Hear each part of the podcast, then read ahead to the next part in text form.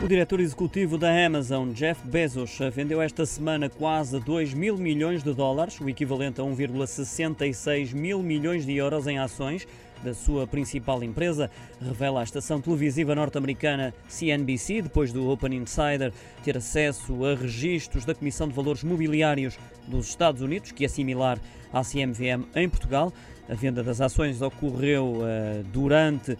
os primeiros dias desta semana, de acordo com as informações recolhidas por esse canal de televisão. Segundo a publicação norte-americana, estas uh, transações fazem parte de um plano de negócios previamente combinado